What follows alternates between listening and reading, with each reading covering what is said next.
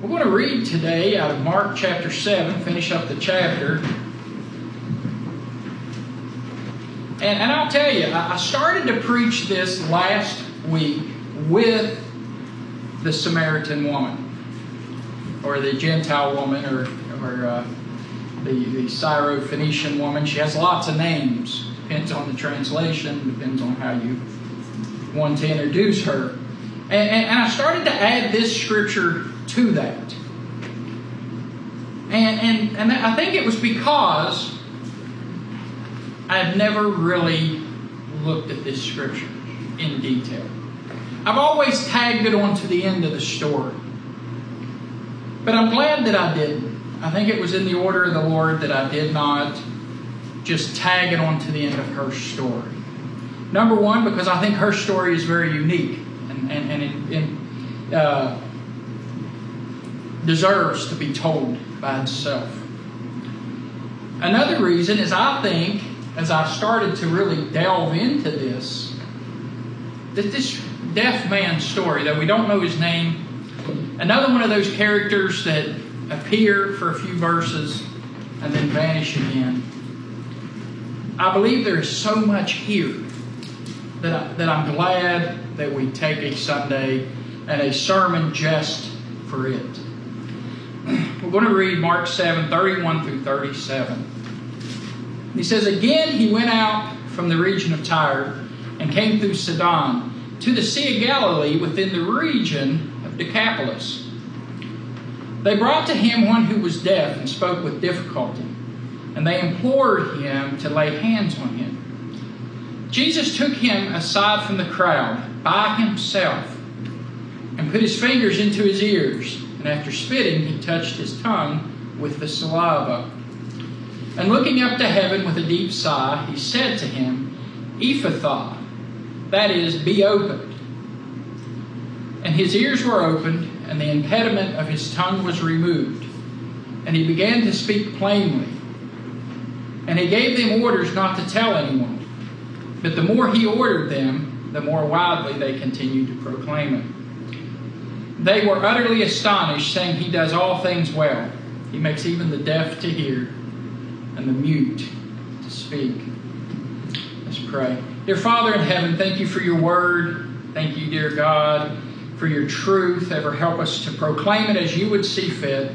Help us, oh God, to ever be true to your word and help us to learn and to understand, to open our hearts to your word that we may carry it with us and it can be that light into our path. In Jesus' name, amen. If I was going to put a title to this, and I kind of am, it would be something common throughout Mark's gospel. We find it in 4, chapter 4, verse 9. We find it in chapter 4, verse 23 and throughout. And it is this He that has ears to hear, let him hear. He that has ears to hear, let him hear. Now we start this text, if you will, another kind of just a real short introduction that really involved quite a bit. So we find that Jesus leaves Tyre and then goes through Sidon to the Sea of Galilee. Now, if you've studied New Testament geography, you realize that that's kind of like going from New York to Chicago via Boston. It really doesn't make a whole lot of sense. It's kind of a meandering path, a long way around, if you will, through the foothills of what we would call modern day Lebanon. It, it, it's one of those uh, routes where no doubt it was purposeful to make it long. He wasn't wanting to just go to, to Tyre and then go to Sidon and then go to the Sea of Galilee, but he, he actually kind of goes north to Sidon, quite a bit, probably close to 30 miles north. He comes back around, wraps around the Sea of Galilee, and goes to the east coast when you look at it on a map, he's kind of almost backtracking, and, and, I thought about doing some kind of a visual, but they're zigzagging quite a bit. They're not traveling from place to place, seemingly with a purpose. But I think it is, as we mentioned last week, I think the purpose is to be alone with his disciples and to teach them. And so we just catch little glimpses of this journey that no doubt was weeks or months long. And he comes to the region of Decapolis. Now, any bit of Greek, you understand that Decapolis is Deca means ten, and Polis meaning cities. So it's a group of ten cities. Although by the time we get to Jesus' time, we don't know how many cities there actually are. It was named that during the Greek Empire, Decapolis, and there was 10, but we know at one point there's as high as 22 and, and it, it drops down. So in Jesus' time, we don't know how many cities are there, nor do we know which city he goes to. He's just in that area along the Sea of Galilee, which is known as Decapolis. But, but he comes there, and this is an area that's inhabited both by Jew and Gentile, but probably is predominantly Gentile, or Roman, or Greek, however you want to say it. And he enters into this area. He meanders around, and they come down to Decapolis, and the crowd hears that he's there. He, he's, like I say, he's still at the peak. He's in his last year of ministry. His, his fame precedes him. And everywhere he goes, once it's discovered that he's there, the people flock to him. And it is here that we find him, entering this area, and, and the people flocking to him, and they bring to him a man that is unable to hear. So they bring him this deaf man. Now, it seems that this man has always been deaf. It seems like it's from birth. And the way that we get that is that he has a hard time speaking. Now, the, the, the words used here for this impediment, now my, my translation says he had an impediment of his tongue. But, but some translations uh, uh get it different. The, the New Living says that it's a speech impediment. Some say that he spoke with difficulty. And the reason for all of these different translations here is because of the Greek word that's given in the original text. See, the, the Greek word in the original is a true hapax legomenon. It's a true, it's only used one time in Greek literature, and it's right here. So anytime we have a word that's only used one time, you'll have a variation. Now we know the root, we know the root word, we know the pretext, we know all of these things, so we can get a pretty clear picture of what it means. But it's hard to narrow it down to an exact meaning. So, was the man mute? Did he have a hard time speaking? I believe this. I think the context and everything involved. The reason this word was kind of made for the scripture, if you will, is because the takeaway is he wasn't mute because he wasn't able to speak. He was mute because he was unable to hear. You know, we've all have seen people that were deaf, they have difficulty speaking. It's not because they physically cannot speak. It's because they were unable to learn to speak because they could not hear. So they bring this man to Jesus. And they, and they bring him and they say, Here, we want you to lay hands on him. They no doubt have heard that he lays hands on people and He heals them. He takes away their, their problems. Anything that, that, that's not perfect, He changes. So they bring Him to Him and they say, lay hands on Him that He can hear. But here we find that Jesus does something different. He takes the man away from the crowd, takes him by himself. He wants that one on one attention. He also wants to, to, Jesus had no desire for his miracles to be a spectacle. He didn't want people to follow him. In fact, he even sometimes rebukes the crowd, doesn't he? He says, You only follow me for my fishes and for the loaves and for the miracles. But his message was deeper than that. His message was a transformation of man. It was repentance and forgiveness of sin. His message was a message to make ourselves right with God, not simply miracles. And so he didn't want to be known just strictly for miracles, so he takes the man to the side. Now, you know, it kind of makes you wonder about some today, doesn't it? Their whole ministry is the sideshow. They want a big crowd, and they want to supposedly do miracles and they want as many people there and they want the excitement and, and, and all. But Jesus wasn't like that. He wanted to pull people aside. He wanted to be known for his preaching, for redemption, not just for the miracles. So he takes the man aside and gets alone with him. And then, once he's aside, once he gets aside, where Jesus can focus just on him. So that's one thing I love about the Lord, isn't it? He's, he's personal. He wasn't just another random guy that he was going to heal. He wasn't just somebody that they pushed to the front of the crowd to him. It was never the case. It was always personal to him. He always got to know him. He always knew him. He always it meant something when he healed somebody. Because he wasn't in it for the show. He was in it for mankind. And so he takes him aside so that he can focus just on this man. He wants it to be just him. And that's how the Lord wants us to be when we get alone with him. He wants it just to be us. And when he gets him alone, he starts a sequence of events, of actions puts his fingers in his ears. Now, for years and years, uh, for many people, this sequence of actions have been puzzling. Because he puts his fingers in his ears, he touches his tongue, he looks up to heaven, he sighs, and then he cries out. Now, that is kind of puzzling until until you take yourself out of where you're at and put yourself in where the deaf man is. You know, most of us have been in a situation where we've been around somebody that just didn't understand. Have you not? Uh, maybe it was one of your children. Maybe it was a an aging loved ones that was suffering with dementia, and you're trying to help them, but you can tell by the look on their face they're horrified, and they just cannot understand what you're doing.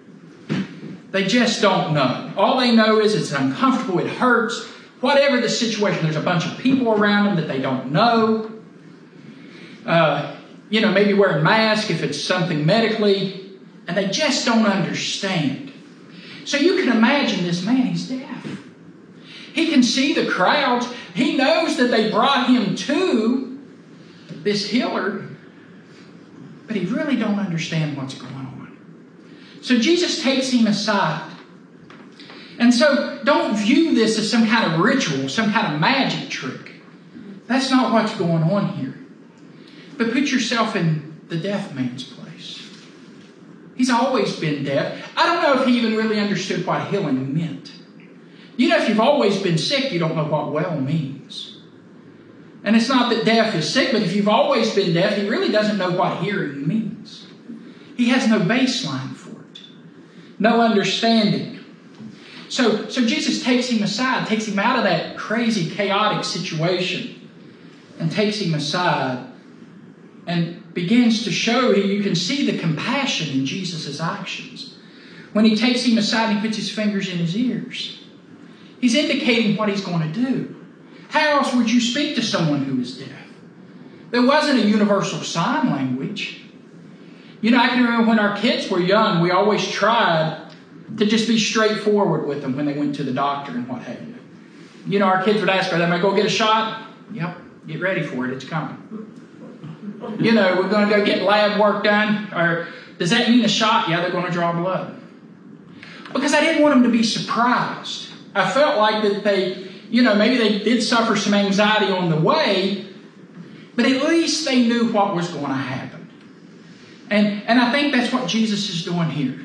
So he takes the man aside, he puts his fingers in his ears. He's letting him know, I'm, I'm going to do something here. He touches his tongue. He lets him know that this is what's going to happen. And then Jesus looks into heaven, the source of his power. You know, when he broke the bread to feed the 5,000, what did he do? He looked up into heaven. He's letting people know this is where the power actually comes from. It comes from God. He takes a deep sigh to show concern, compassion. Even the deaf man, he could see him take that sigh. He understood what that meant, no doubt. He's showing his sympathy. And then he cries out. And and, I love this. He, he cries out Ephphatha. Now, what is neat about that word is we have no idea where that word came from. It might be Aramaic, probably, but it might be Hebrew also. It's another one of those words that's never used. So we don't know. But Lord, but the Lord in his genius and his foresight and his all-knowing, so that we don't make that an abracadabra, he gives us the translation. Be open. So we know what the word means. It means be open because it's it's translated right there in the text for us. So that we didn't grab hold of it and make it some kind of magic word. It's simply he was saying be open. So we think, but so so he cries out. He shows the man what he's going to do. And then he does it. He cries out, Be open. And as soon as he cries out to be open, what happens? Well, literally, I think this. I think the man heard him say that. Because why else say it when nobody else is there? It's just him and the man. He has him alone. And he cries out, Be open. I think the man heard it. I think the man heard. I think that was the first thing he ever heard in his life was the Lord said, Be open. And instantly his hearing is granted. Now, now if we're not careful, we'll skip through one of the greatest miracles here. Because remember, he has an inability to speak because he couldn't hear. Right? It wasn't that he had some kind of mechanical problem where he could not speak or some kind of a neurological problem that, that did not allow him to speak. But instead, he couldn't speak because he couldn't hear. And the Lord opens his ears. And he says there, he says, and his ears were opened, and the impediment of his tongue was removed. Now, that word there that, that, that speaks of his impediment of his tongue being removed, and, and I, try not to go to the original too awful much, but he says, and then he began speaking plainly. It's ortho. That's why we go to the orthodontist. That's why we go to the orthopedic surgeon. Why? It means to make straight. You know, we go to the orthodontist when our teeth are crooked because he's the guy that makes them straight. It means ortho. It means he spoke perfectly. He spoke straight. He didn't have to learn his consonants. He didn't have to learn his vowels. He didn't have to start with cat or dad dad or mom mom. He literally, he was his, his ears were open, and then he had mastery of Aramaic. He spoke plainly. He spoke real. He spoke words. He spoke sentences. He understood what things were. He did not have to be taught. He knew. And I just think that is super neat there when you think about it. His, his ears were open, his tongue was loosed. And then he orders them not to tell anybody. Now think of that. No doubt the man was in a dilemma. Have you ever thought of that? Lord, I couldn't hear or speak a word. Now you say, don't tell anybody. The minute I say something, they're going to know something happened. The minute I take a glance at somebody when they say my name, they're going to know something happened. I really can't keep it a secret. You know, it's not that Jesus didn't so much when he told people, I don't want you telling this. It wasn't that he thought they wouldn't tell it. He knew better than that. But he wanted not to be known for his miracles because his miracles had a deeper meaning than, than, than, than miracle in and of itself. And he knew that that was not going to be understood by most. Now, if we remember last week, we, we, had, we ran into a lady that understood. She had ears to hear. But even his disciples didn't have ears to hear at this time. She's the first. She grasped it right off. But he knows it's not until his resurrection his ascension into heaven that people are going to understand what these miracles mean. The purpose behind them. They wasn't just miracles to be miracles. They had a purpose for them. And he knew they wouldn't grasp it. How many times, I, I, didn't write down any of the reference, but how many times in the book of Acts and, and even in the latter parts of the Gospels are the disciples and it says, speaks how that, and then they understood what he had said before. It was like that all of a sudden then they remember, oh, that's right, Jesus told us that. That's what that meant. Because suddenly they had ears to hear. They had ears to hear. So he told them, he said, I don't want you to go tell anyone. But the more he told them, the more they, they just proclaimed it. They proclaimed it. His ears were opened. He was able to hear. And what that points to is this our ears are often blocked. Our ears are often shut off to the voice of God. We don't have ears to hear naturally. In fact, we have ears that don't hear naturally. We're deaf spiritually speaking, if you will. The reason we cannot truly praise the Lord with our lips is because we can't truly hear His Word. We're shut off, if you will. We need our ears opened so that our mouths can actually speak. That's what he's pointing out here. And we come down to the end, and I love this, and this is the, the last verse. Is he said they, they were utterly astonished. Now, that utterly astonished, I'm not going to break it all down, and sometimes I, I give too much of the recipe. And, and, but, but that's another word that was kind of put together for this, this text. It would be like us saying something on the, on the, the, the uh, on the way of saying they were very, very, very, very, very, very much surprised. You know, or something like that. It's kind of a word that was put together and it means absolutely shocked. They, so, so they were utterly astonished, saying, He has done all things well. He makes even the deaf to hear and the mute to speak. And here are these people, though they knew not God, they were pointing out. Now, they, I, I like to think that they were Gentile, and I'll tell you one reason. Is in their ignorance and in their unbiased opinion, they were pointing back to Isaiah. They were pointing back and, and pointing out that Jesus actually fulfilled the, uh, some of the prophecies of the, of the Messiah. In Isaiah 35, verse 5, he says, Then the eyes of the blind will be opened, and the ears of the deaf will be unstopped. Then the lame will leap like a deer, and the tongue of the mute shall shout for joy. For the waters will break forth in the wilderness, and the streams in the, in the desert. He, he, they were pointing back to that, showing that Jesus came. And, and now, when we think of this in Isaiah 35, he's not only speaking there physically, he's speaking of physical, uh, of spiritual deliverance. Sometimes we just grab hold of the physical. We like to go back and, and read there, and, and uh, you know that we are healed by His stripes. We are healed, but He's actually talking about spiritual healing. We are healed spiritually, and this our, our ears are opened our tongues are loosed. Our eyes can see. They're open to Him. We cannot see until Jesus gives us sight. We cannot walk until Jesus corrects our lameness. We'll never be able to hear like we should until Jesus restores our hearing. If we ask Him, He'll do these things. He'll give us the ability to hear His Word. He'll give us the ability to truly praise His name. He'll give us the ability to walk in His statutes and to walk on the path toward heaven. He was giving us a glimpse in this scripture. He was showing us with this one man why he came, why he was there, what his ability really is. We just have to take advantage of it. We need not to just read it as, as just one little incident. Well, it's just Jesus doing miracles. No, they all have a meaning. They all have a reason. They all have something for us today. And that is whatever it is that is clouding our ears. You know, these past few months in particular, we have so much going on. So we're hearing so much.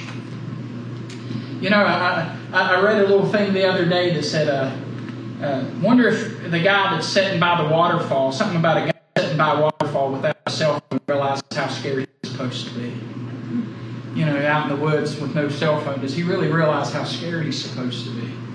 But but these these past few months and, and what's going on now, if we're not careful, we let it fill our ears up. And, and, and, the more we have our ears filled up and, and, and the more rhetoric that's coming in, if we're not careful, we, we shut out Jesus. We shut out God. We're not able to hear Him. We're not able to sing. We're not able to, to, to act upon His Word because we, we let it make us lame. We let it make us mute we let it make us deaf. So, but we, we have a Savior that cares about us as individuals. that looks down and he wants us to get along with him, to get aside with him, just like this man. And he wants to touch us and free up our ears so that we can hear, and free up our tongues so that we can sing his praises and we can testify about his goodness, to give us the ability to walk, to give us eyes to see more than just all the tragedy that's around us, but to see his way and to see hope and to see that we can make it into heaven. We can make this all good. You know, we can. We don't have to be scared of everything that's going on. Now, I'm not one of these preachers that get up here and just, you know, you ignore it and what no. But we don't have to live in total fear. We have a Savior that can, that can open our ears so that we can hear His promises. Just like this man, he went away. He was happy. Everybody could see it all over him. I know the Lord told him not to tell, but like I said, I don't know how he couldn't have. Because once he spoke one word, people want to know something happened, something's different. And we can be that same way. People can see the difference in us if we just let the Lord open our ears. You know, when the Lord stuck his fingers in this man's ears, if he would have objected, the Lord probably wouldn't have healed him. It was up to him. He made the commitment, he allowed it to happen. And that's the same thing with us. Let us pray that the Lord would ever open our ears that we can hear His word, that we can drown out all the noise and just get to the Lord. If everyone would stand. Would anyone like to pray at the altar this morning? Maybe they're uh, coming back. Kind of drowning out, and maybe you've had a hard time, and, and uh, you just like to get alone with God and say, Lord, I want my ears open. I want my eyesight restored. I want to be able to walk in your path. I need your your, your miracles. I know that you that you perform miracles in the Bible, and He still performs them today. Sometimes we do need one, and we need to realize that when we do see God, when we do speak to God, and God's Word speaks to us, when He does convict us of something, or, or maybe points out something in our lives that shouldn't be that way, realize that's a miracle. That's not the natural man. That's grace. That's God looking down, trying to conform us to His will, to His image, so that we can live with Him in heaven. Dear Father in heaven, thank you for your goodness. Oh God, ever give us ears to hear. Ever keep us in your word, oh God. Ever keep us faithful to you. Oh Father, ever help us to find time alone to get with you, dear Father, and ever let you heal us of our deafness. To ever let you heal us, dear God, and, and allow us to speak your praises as we should. Oh, Father, we pray just now that you would walk with us throughout this week, that you'd ever keep your truth and your grace and your mercy fresh upon our minds. Give us traveling mercies throughout the week. Help all everyone that's at work, dear God. Bless their endeavors that they ever may share you and share your name. In Jesus' name we pray. Amen.